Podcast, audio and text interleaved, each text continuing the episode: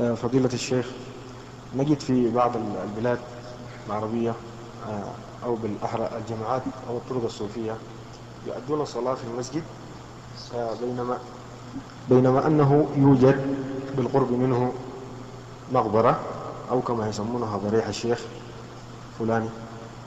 وعند الإنكار عليهم يدعون بأن هذه المقبرة بعيدة عن المسجد وتجد يعني كثيرا منهم يعني لا لا يستدل بدليل على هذا الفعل و ويدعون ذلك. فيقولون إن هذا المسجد منفصل عن عن الضريح. نعم. يعني بينه مسافة. طيب. فما صحة الصلاة في هذا المسجد و... إذا كان المسجد ليس في المقبرة. نعم. عليكم السلام. وليس فيه قبر نعم. فالصلاة فيه صحيحة لكن بجواره يعني ما بعيد. ولو كان في جوار الماء أو مقبرة ما دام المقبرة ليس جماعهم نعم. مقبرة على اليمين وعلى اليسار؟ نعم. فليس فيها شيء. لقول النبي عليه الصلاة والسلام جعلت الأرض مسجدا وطهورا.